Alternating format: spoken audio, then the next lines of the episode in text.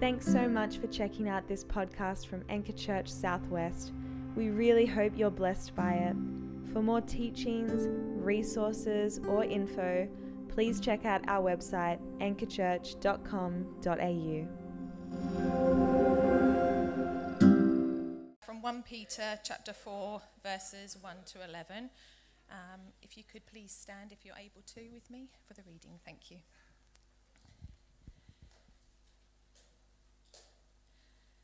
Therefore, since Christ suffered in his body, arm yourselves also with the same attitude, because whoever suffers in the body is done with sin.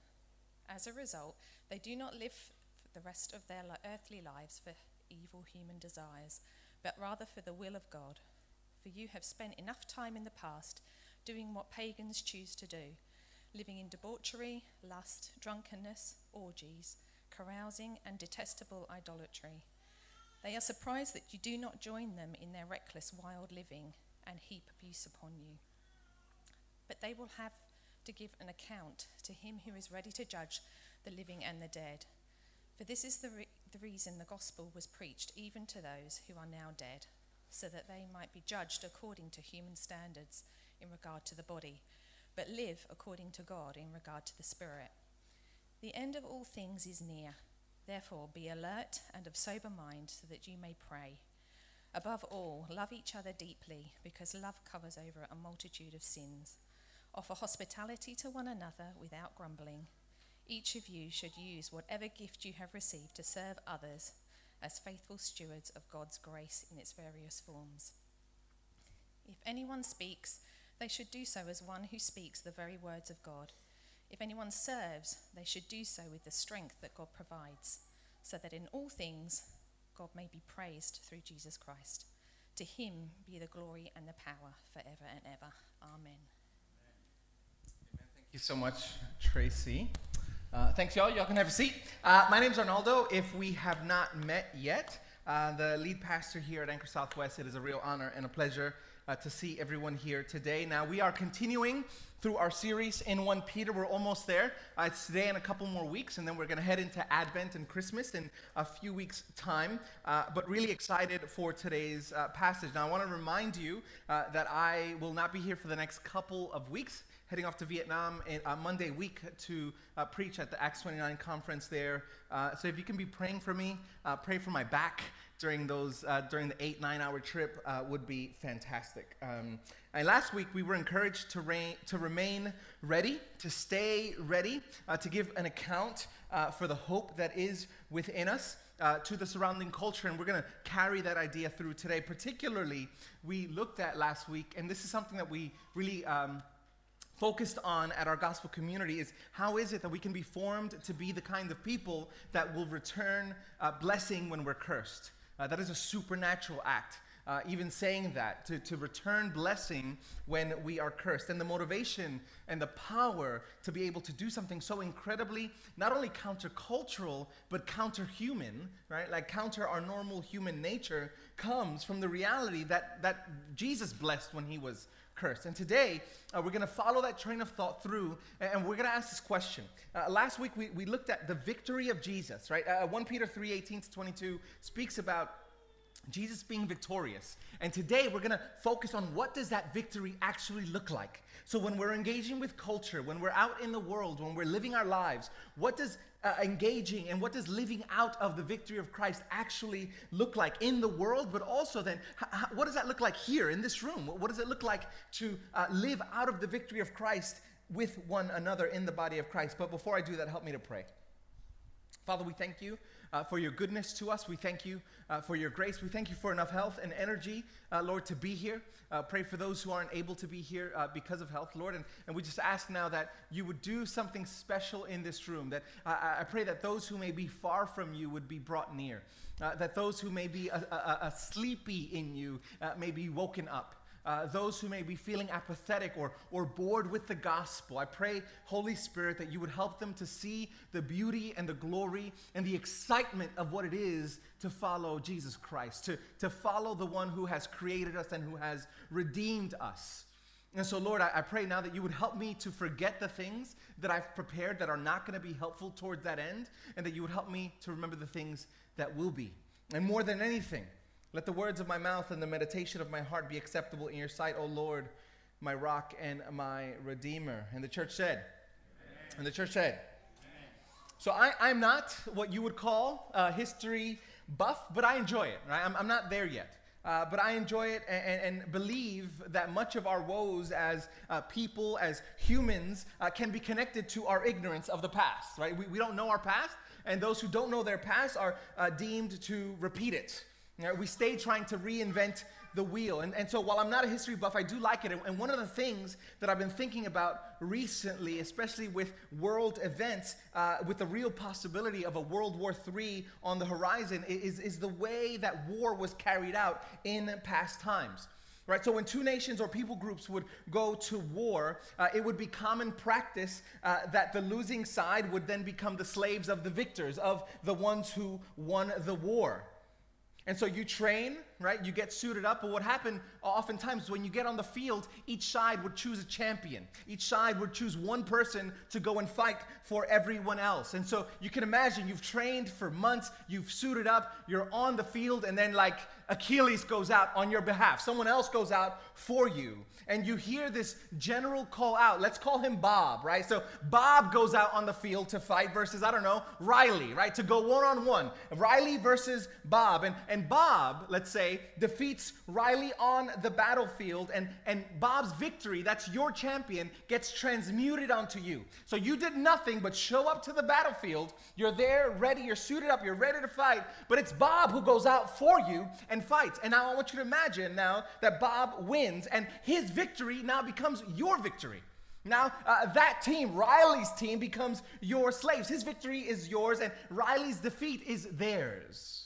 And now, Riley's army becomes slaves to your people. Uh, to the victor belong the spoils. Now, imagine if you, having the rights of the victor, having the rights of Bob who won for you, you go and now you become a slave of the opposing army. You're free because of what Bob has done, but you're still acting as if you're a slave. In other words, if you behaved that way, you wouldn't be living in the victory that was won for you. You, would be living in uh, uh, uh this false world where uh, your man lost, where your champion lost. The fact that the decisive victory has been won is lost on you. And we often will act like, like slaves when we're really free. And this is really what Peter is on about. I want you to come back with me to 1 Peter 3, the end of it, when he says this For Christ also suffered once for sins, the righteous for the unrighteous, that he might bring us to God, being put to death in the flesh, but made alive in the spirit, in which he went and proclaimed to the spirits in prison because they formerly did not obey when God's patience waited in the days of Noah while the ark was being prepared, in which a few, that's eight persons, right? So Noah, his wife, his three boys, and their wives were being brought safely through the water. Baptism, which corresponds to this, now saves you. Now, not as a removal of dirt from the body, but as an appeal to God for a good conscience through the resurrection of Jesus Christ. And this is the point, verse 22 who has gone into heaven and is at the right hand of God now with angels and authorities and powers having been subjected to him. And so, what we need to get, the, the, vision of Jesus that we need to get today is that right now, this is who he is now, that he is reigning and ruling with all angels, all authorities, all powers, all principalities, all spiritual beings under his authority. He is what? He is victorious. And Peter highlights the contrast between our apparent reality and our true reality by contrasting Jesus' sufferings in the flesh but reigning in the spirit. Listen, when we suffer, Paul, Peter is saying, for the sake of the gospel, it looks like a loss. It feels like a loss. It smells like a loss. It's a loss when we suffer. And yet, he's telling us it's actually a win. Like we must reprogram our minds. And what Peter wants to do is that he wants to take this heavenly reality, this reality that Jesus is now reigning and ruling, and angels, authorities, powers, principalities, all things are now subject to him. And he says, okay, what does that mean for you? What does that mean for the churches in Asia Minor that are beginning to be persecuted? What, what, does it mean for you when you lose face? What does it mean for you if you lose your job because you follow Jesus? What does it mean that Jesus is victorious? Because let me tell you, it doesn't look like it. It sure does not look like it. When we look at our world, it doesn't look like Jesus is victorious. And Peter is saying we have to reimagine reality itself. Coming to church isn't just about getting some good advice as to how to live well. It, it's about gaining a, a new imagination about what is true about the world, like what's true, true about the world. And he wants us to take that victory and apply it in two spheres. What does it look like for us to live out of the victory of Christ in the world? And what does it look like to live out of the victory of Christ in the church? I want you to come back with me to the text that was read just moments ago. Since therefore, since therefore Christ suffered in the flesh, arm yourselves with the same way of thinking, for whoever has suffered in the flesh has ceased from sin, so as to live for the rest of the time in the flesh, no longer for human passions, but for the will of God. So, since Christ therefore suffered, we, we, we, have to understand what, what came prior, but, but because he suffered, what is true now? What does it look like to live in his victory, not our own? And the first thing that Peter tells us is that we must arm ourselves with the same way of thinking. And what, what was that? What, what is that? But basically, this that Jesus was willing to suffer rather than sin. That, that, that's the, the, the main idea in Peter's mind when he says this that, that Jesus was willing to suffer even unto death rather than sin. He would rather suffer than sin. And when we arm ourselves, which is this, it is actually a technical military term, when we arm ourselves with this type of thinking, it's like sharpening our swords, it's putting on our armor, it's loading the gun, it's getting ready for battle. When we arm ourselves with the settled posture of this, just this idea, I would rather suffer than sin. That's a real question for us. So many of us would, would rather, uh, uh, um, would rather uh, deny Jesus and, and sin rather than suffer the malignment of those around us. And it's in this way when we value and when we place our lives in the posture of, I would rather suffer than sin, is in the sense that we've ceased from sin, which does not mean, of course, that we become sinless, but that rather that we have settled it in our hearts. You, you, you have a settled, principled position in your life. This is the way you will choose to live your life. I would rather suffer for the name of Jesus than avoid suffering and deny him.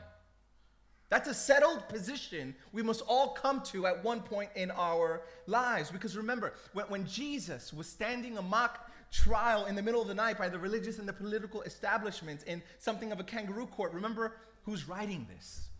It's Peter. Do, do, you remember where Peter was when Jesus was standing trial in the middle of the night? He was by a fire, warming himself, denying Jesus himself. And so these very words, the words of a man who had one time in his life denied his Lord and Savior to avoid what? To avoid suffering is the one now who's telling us, who's reminding us that it is far better to suffer than to sin and deny the Lord. And it's fitting that it's this man, after he's been reinstated by Jesus, that he would write to the churches that because Jesus was willing to obey the Father and sin, so are we. Because as kingdom people, as disciples of Jesus, we now no longer use the rest of our time here on earth to follow the broken human passions and practices of our former life, which is what he says in the next verse. For the time that is past suffices. It's enough. You've had enough time. It, it, it's filled up. It suffices for doing what the Gentiles want to do, living in sensuality and passions and drunkenness and orgies and drinking parties and lawless idolatry. These cultural practices of the day, which are alive and well in our day, even if they put on new masks and go by different names, are things which Peter is saying listen, enough. That's enough. The, the time is full. We, we've, we've spent enough time engaging in lifestyles and practices that only produce slavery and death. He's, he's not being a killjoy here. He, he's trying to liberate us and say, that's enough. This isn't about Peter being a killjoy because, listen, if you find joy in these practices, uh, you, you may question whether we have the Spirit of Christ or not. This is about Peter telling us that those practices belong to those who are outside of the people of God, not because God is a killjoy, but because God wants give you the fullest and the realest and the deepest and the most eternal joy. He's not robbing you of joy. He's telling you to stop doing things that rob you of joy. But with pulling away from these practices, practices that our culture regularly engages in, it will come at a social price. And, and, and this becomes the question for us. Are we willing to pay that social price? Verse 4 says this With respect to this, they are surprised when you do not join them in the same flood of debauchery and they malign you. Peter uh, says that the same people that you used to run with are surprised now that you don't. It, it's a verb, this meaning surprise, to psychologically react to something new or strange. And they're surprised. And so they're first surprised, and that surprise, that psychological uh, reaction to something new or strange, turns into maligning. Because even if you don't verbally disapprove of someone's behavior or choices, your decision to not engage sends the message. Karen Jobes, again, is helpful when she says this that Peter encourages his readers to continue to abstain from the things that society deems acceptable, even though by their abstinence they condemn such conduct and thereby possibly incur the anger of those who indulge in such things. Your abstinence is received as condemnation, even if there are no words whatsoever. Your abstinence is uh, uh um, it, it's expressed, it's, it's received as a threat. This is the plot line of every single crooked cop that you know movie that Hollywood pumps out. This is the same plot line. Let me give you one example. Training Day, 2001. I was still in high school when this thing came out. Training Day. It follows Denzel Washington, a senior detective. His name is Alonzo, and a rookie, Jake Hoyt, uh, who is uh, uh, played by Ethan Hawke. Now, if you haven't seen this, shame on you. Uh, I'm gonna ruin it for you. And throughout the movie, uh, what Denzel's character is doing is he's, he's continually pushing the moral boundary on Officer Hoyt, continually testing him to see what his conscience would allow him to do. Now, Hoyt, throughout the whole movie, does not verbally condemn, until the end, does not verbally condemn Denzel's actions. But there's a scene where Denzel and his posse, his crew, uh, they go and, and they, they rob someone and they take millions of dollars, and he was supposed to take a cut. Officer Hoyt, this rookie, was supposed to take a cut, but he doesn't. And it's at that point, when he doesn't engage in that practice, that Denzel's character, Alonzo, decides to have him murdered, right? To, to plot to get him taken out. Now, Officer Hoyt had to be removed from the picture because he'd become a threat. Not, not because he said anything, but because he refused to engage in the practices that Denzel's character was pushing him towards. In the same way, we often become a threat at work when we refuse to do what everyone else is into. When everyone else is, uh, uh, you, you, you become a stranger as such when you decide to not go out and get blind with the rest of your coworkers. You become a bit of an outsider when you don't badmouth others in the office. You refuse to cheat or steal time or gossip, and so you have to be removed. If not physically, and I, I hope that like no one plots to kill you, right? Because you decide not to gossip, but at least socially, which for many of us, like I said last week, is often worse. They'll malign you, they'll mistreat you, uh, you will not be invited. You will be talked about as a holier than thou personality simply because you refuse to be who you were, because you refuse to be like they are, because you refuse to engage in actions that will uh, deny Jesus, because you refuse to be who you were before you pledged allegiance to Jesus. In a word, you'll be judged. You will be judged for not engaging in these practices, and that's heavy. It's a heavy thing to be judged. It's a heavy thing not to be accepted. It's a heavy thing. You know, uh, I, am not going to be up here and saying, you know, don't worry about acceptance. No, no. We, like we're built to be accepted. It's just a matter of by whom that we choose to want whose, whose acceptance. being accepted, it's a psychological need that we're wired into. Like, like children are damaged when they're not accepted and loved and seen. And we walk around as damaged adults because we haven't been seen and accepted and loved. And so I'm, I'm not here to tell you that you don't need to care about acceptance. It's whose acceptance are you caring about? And that's why at this point, Peter reminds us, but they will give an account to him who is ready to judge the quick, the living, and the dead. For this is why the gospel was preached even to those who are now dead, who are dead now, that though judged in the flesh the way people are, they might live in the spirit the way God does. You are judged. You stand under the culture's judgment. We're, we're, we're not, listen, if you follow Jesus and if you're here and you're thinking about following Jesus, let me just help you count the cost. Your social credit score will go down, it's not gonna go up. And so following Jesus comes at a cost. You will be judged by the culture. You will be found lacking. But this is what you must see. This is what you must know that that judgment is not final. You are judged, yes, absolutely. And yet it's Him who will call everyone to account. It's that judgment seat at the end of time, the end of history as we know it today. And the judge will judge rightly and finally because death, even death, this is why Peter mentions those who are dead, because even death, as it seems to us to be the final judge, even death is not the last word. And that's, that's the essence of the gospel. The gospel is that even death is not the last word. Death is a comma in your life, not a period. It's a semicolon at best, but it's not a period. Even death will be judged. You may die and be judged in the eyes of culture and be seen as a loser, a failure, as stupid because you looked beyond the world. And even while in the flesh, in uh, uh, the world that we can see, smell, touch, and hear, according to the world's standards, we are judged. We live in the Spirit. And so Peter outlines the ways in which we are to activate practically in our lives the victory of Christ in the world. You no longer live according to the ethos of our present culture. And if you're Christian here today, I'm telling you, you no longer you are invited into a new life. You no longer live according to the ethos of our present culture. What drives those outside of the church is not what should drive us.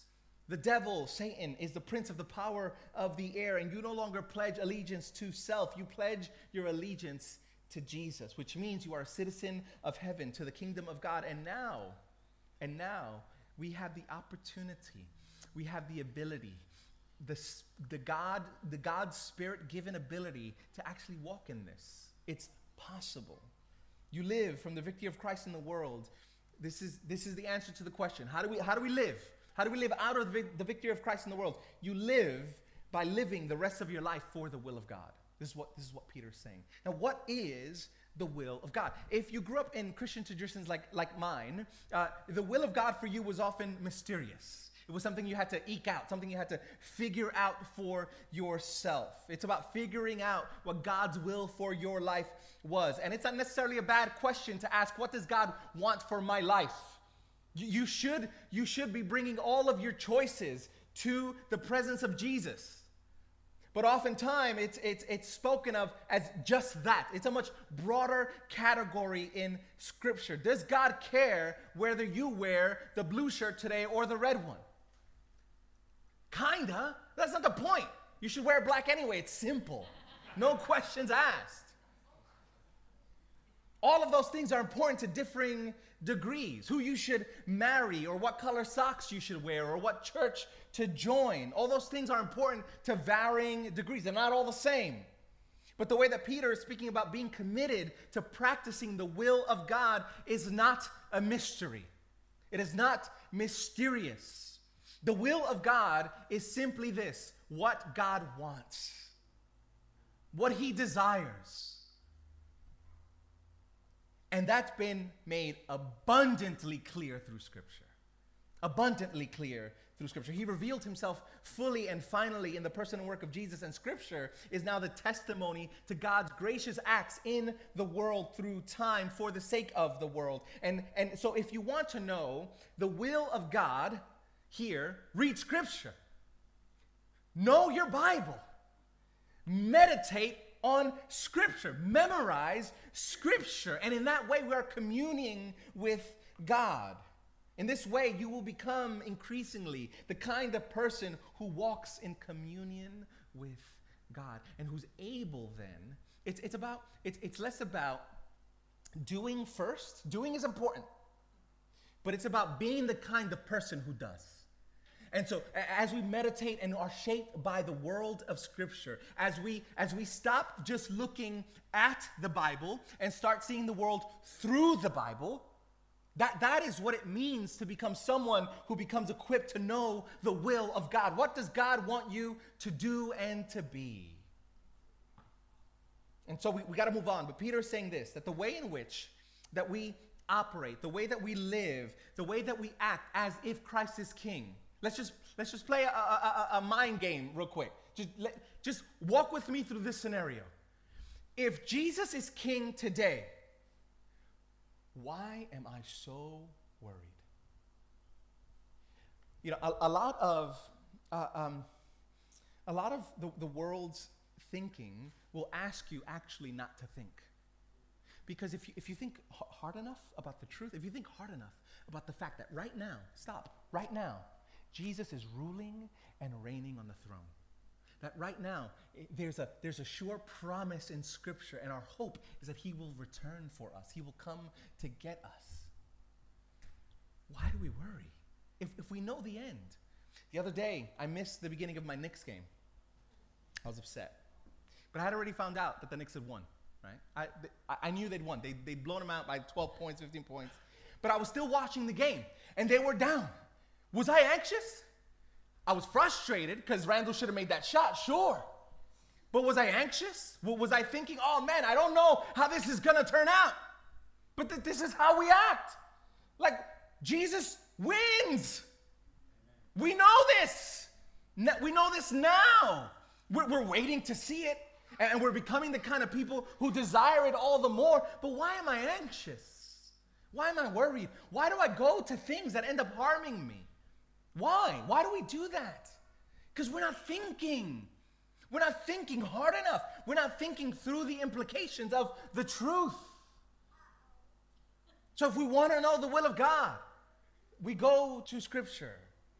And then what he's going to do is he's going to He's going to turn his eye to, to not just how do we live out the victory of Christ in the world, but how do we then live out the victory of Christ in this very community, in this church. And he's going to highlight four ways that we live out of the victory of Jesus in this Christian community. And these are things no one's going to be surprised about. This is not going to be necessarily exciting.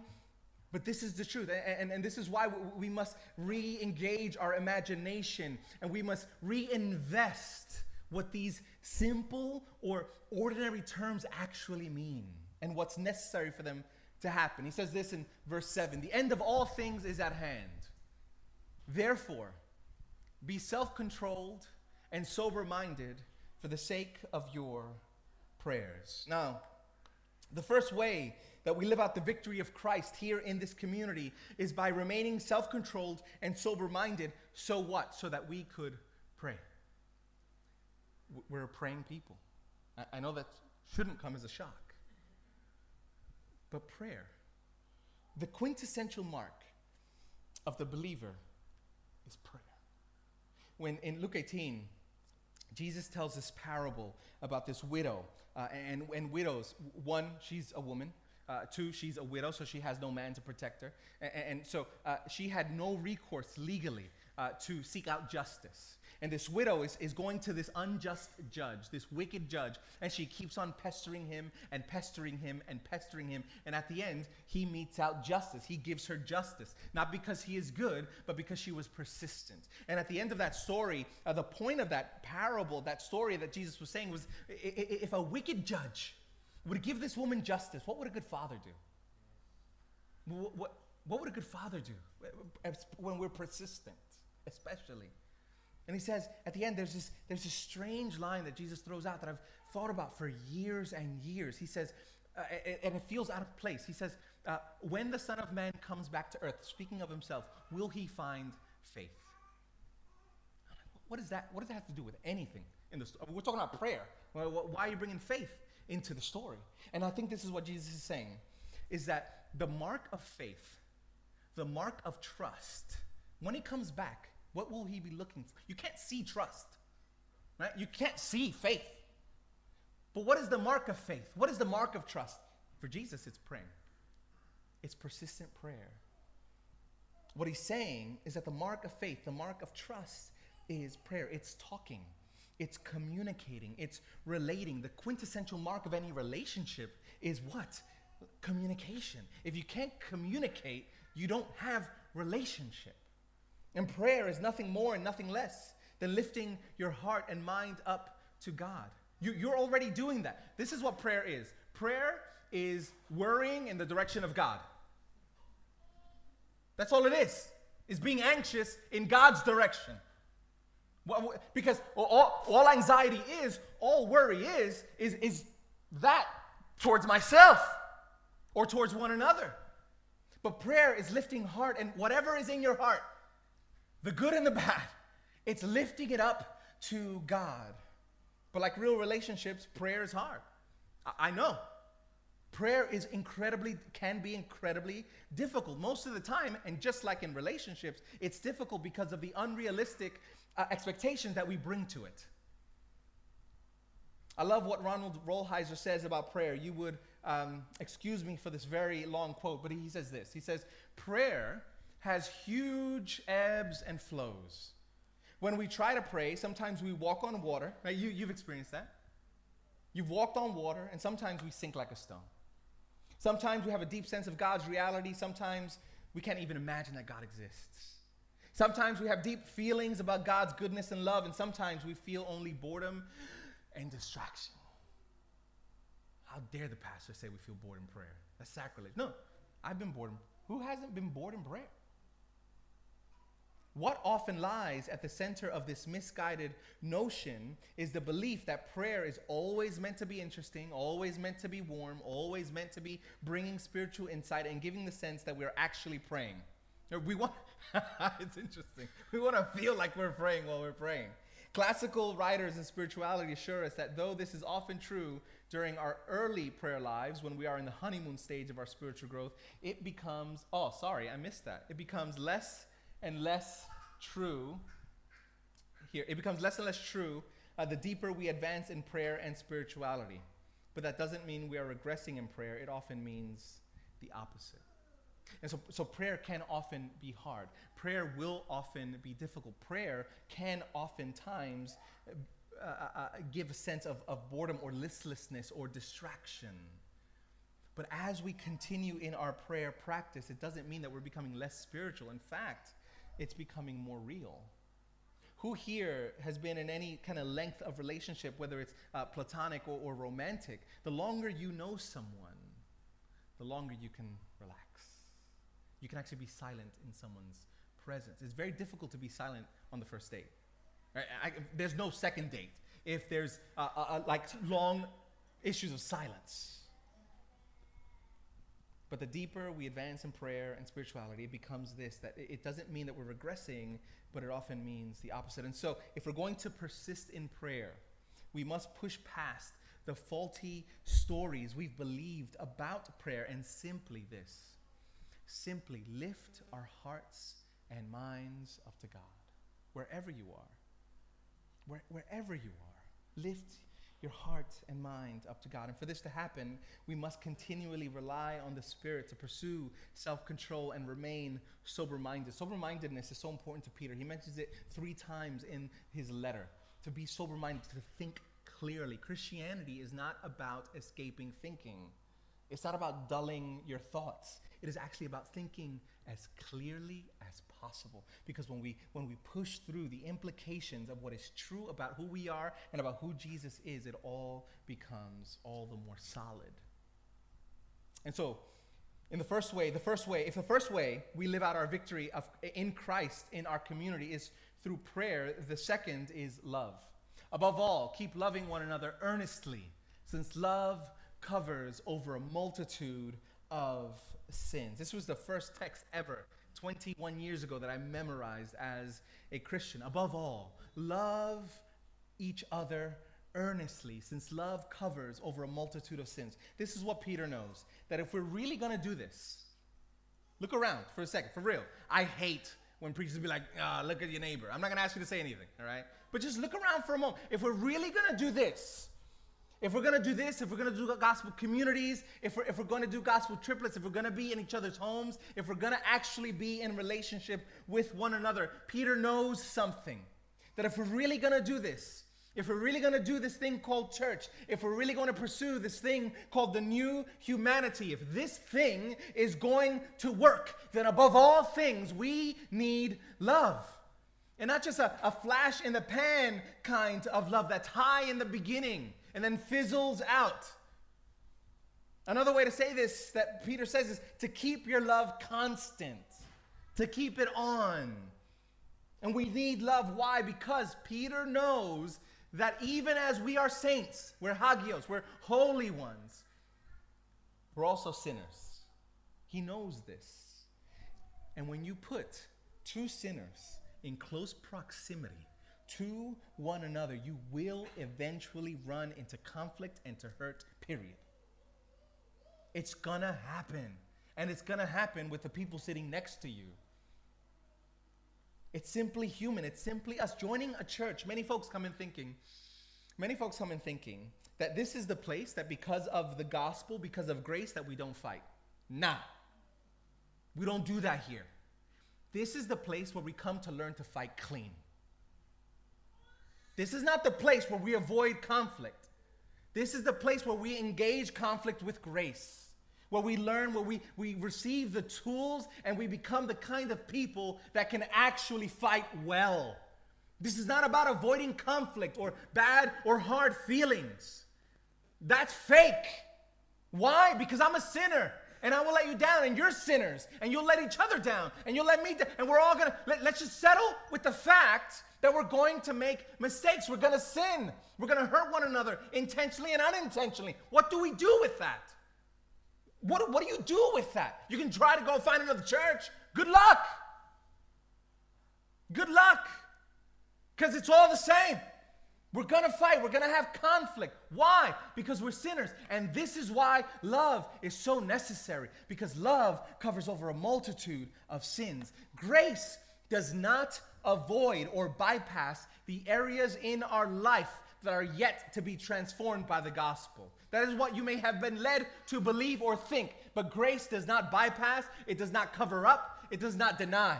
Okay? And yet, grace comes to expose the ways that we are still sick and need healing. And in that way, the church should be a place where you come and you train to fight well. You train to fight clean in a way that leads to redemption and reconciliation rather than bitterness. And so, if you join this church and when you join a gospel community, just expect it. Come in with your eyes wide open, knowing that this will happen, understanding that we are all still works in progress and we will at least unintentionally sin against one another. And because this is the case, above all, love. Because this is the case, not, not contrary, but because this is true, above all, what we need is love. And I have to say this I have to say this that this is not an excuse to dismiss sin or to cover it up or to cover up abuse. Never, not for one moment. But this is to say that there will be ways and there will be times where we will miss the mark, where we will rub each other the wrong way, where we will hurt one another. And rather than cancel one another out or unsubscribe from our friendship with one another, we confront if necessary in order to restore and to redeem. And so, we put to work Christ's victory in this community by praying and by loving. But also, uh, he says this show hospitality to one another without grumbling. It's easy. It's easy to show hospitality with grumbling. We've all, we've all been there, right? Ah, It's almost I gotta clean. No one cleans as fast as 10 minutes before someone comes to your house, right? Without grumbling. Show hospitality without grumbling. Another way that we show Christ, that Christ is now sitting in authority over the angels and the powers and the principalities, is by the simple and yet life changing act of simply showing hospitality to one another. We open up our homes and we open up our lives. Paul says to the, Thessalonians, I not only opened up scripture with you, I opened up my life. And you, you've been able to come in and you've seen my life. We open up our homes, hearts, lives to one another. Rosaria Butterfield, in her beautiful book, The Gospel Comes with a House Key, she says this that engaging in radically ordinary hospitality, and just pause, pause, pause, radically ordinary. It is so difficult for us. I mean, I'm Puerto Rican, Catherine's Greek Egyptian. It's so difficult for us. Uh, like, we, it feels like we just have to put on like a Thanksgiving feast whenever, you know, just like it has to be perfect, right? I, I struggle there. It just has to be. Like I have to give you the best. And, and in one way, that's, that's not a bad thing. I, I want to give people our best, absolutely. But what does, but, but you can't do that all the time. It has to become ordinary. It, like you have to be able to come to my house when the bathroom is in tip top shape. I mean, listen, you know how hard I work? I got four kids. You know how hard I work to clean the toilets before you come to my house? But, but, but, but, but it has to be radically ordinary. Engaging in radically ordinary hospitality means we provide the time necessary to build strong relationships with people who think differently than we do, as well as build strong relationships from within the family of God. It means we know that only hypocrites and cowards let their words be stronger than their relationships. She, she, she doesn't, she pulls no punches making sneaky raids into culture on social media or behaving like moralizing social prigs in the neighborhood. Radically ordinary hospitality shows this skeptical post Christian world what authentic Christianity looks like. This is why Peter is telling us show hospitality. Even as we all sit in different stages of our life here today, we're called to be hospitable people. We're called to allow the hospitality of God towards us to shape our hospitality towards others as the sign. It's, it's listen, when, you, when, when you're hospitable, the, because it, it, feels so ordinary. It's just something in your calendar. Someone comes over, you cook a meal, uh, pasta bake, it's easy, and you go home, right? But what you must understand, and what Peter is saying, is, is that as you do that, you're actually living out the victory of Christ. So it must, it must imbue what we do with all this meaning and purpose that we're, we're issuing to the world. It's a sermon to the fallen powers and the principalities that Christ is king as you have people over for dinner. And finally, one of the ways that we know we're living from Christ's victory is that we are serving. As each has received a gift, use it to serve one another as good stewards of God's varied grace. Whoever speaks as one who speaks oracles of God, whoever serves as one who serves by the strength that God supplies. Why? In order that in everything God may be glorified through Christ Jesus. To him be the glory and dominion forever and ever. Amen.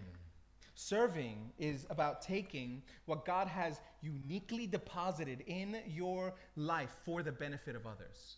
Every single one of us, every single one of us, regardless of who you are, of your age, you have a gift to give to the world. God did not just indiscriminately give people gifts and abilities so that they would use it for themselves. Rather, everything you have, everything you are, is to be employed. L- let me say that again.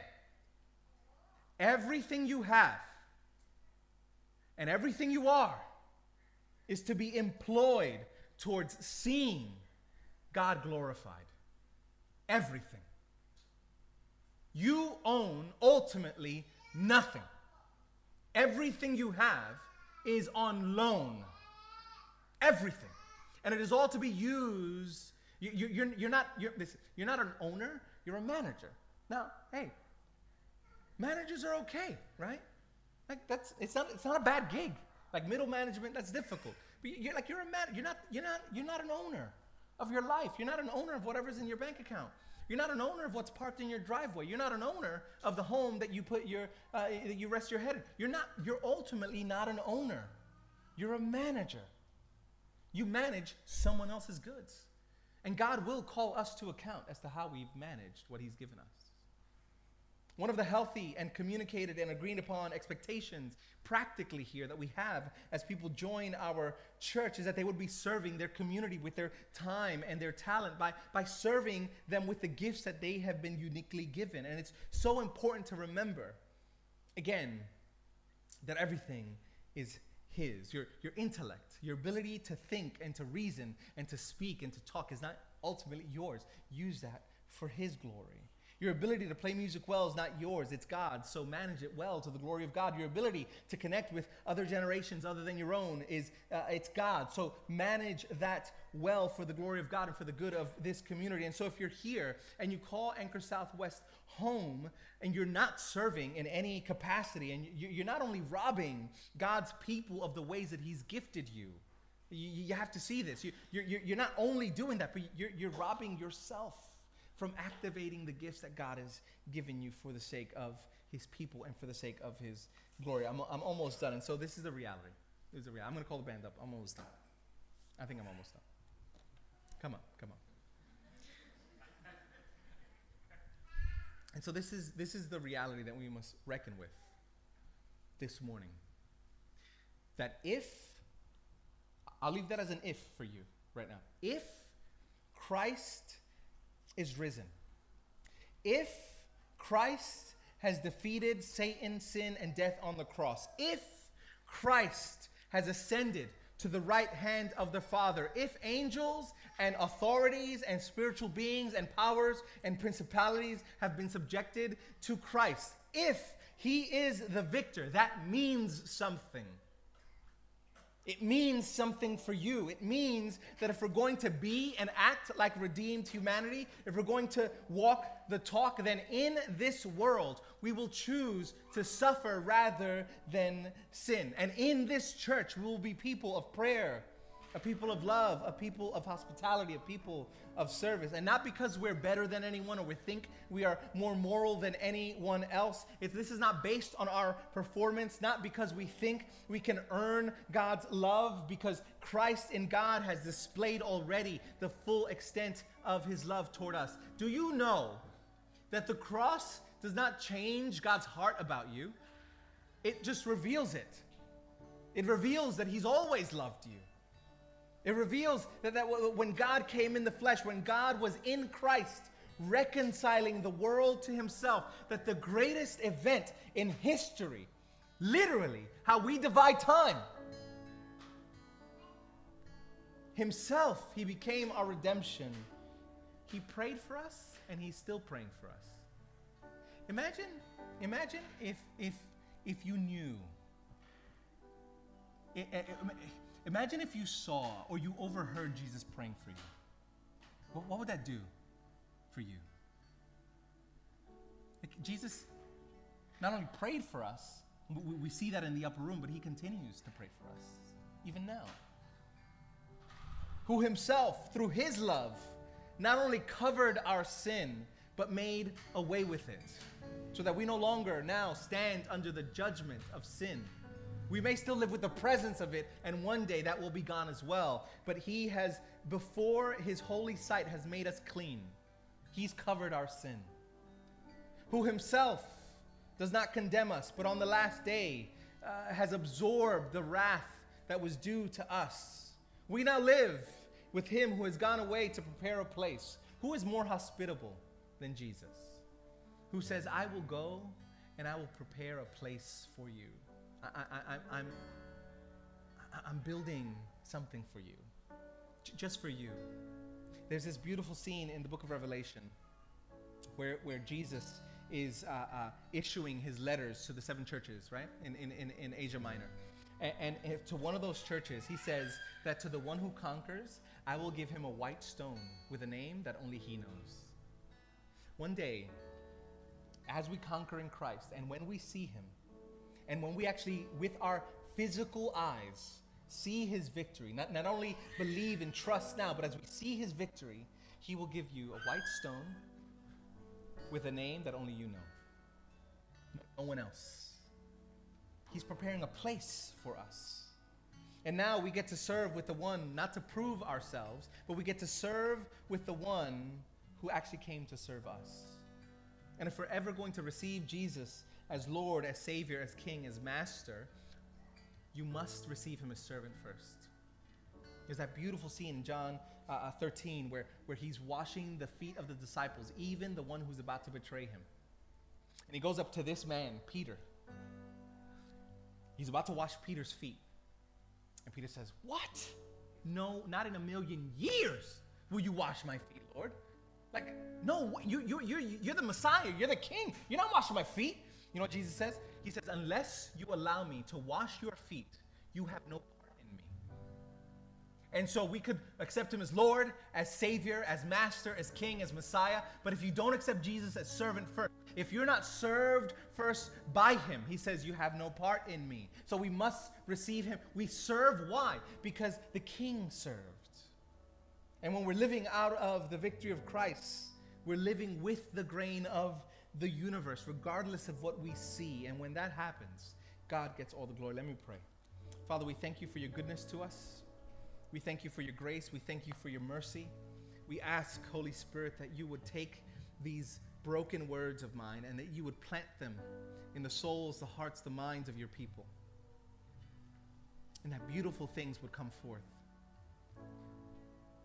You promise in your word that your word, when it goes out, it does not return void. And so do whatever you want to do with this word, Jesus. It is yours to do with. This is your church, not mine. And so, Jesus, do something beautiful in the hearts and the minds and the imaginations and the desires and the will of your people. We thank you, Holy Spirit. We thank you for We thank you for Scripture. We, we, thank you that you inspired these men to write down the testimonies of God. And we ask, Lord, that you would help us to not only be hearers of the word now, but doers. We thank you and we love you, and it's in Jesus' name that we pray. And the church says,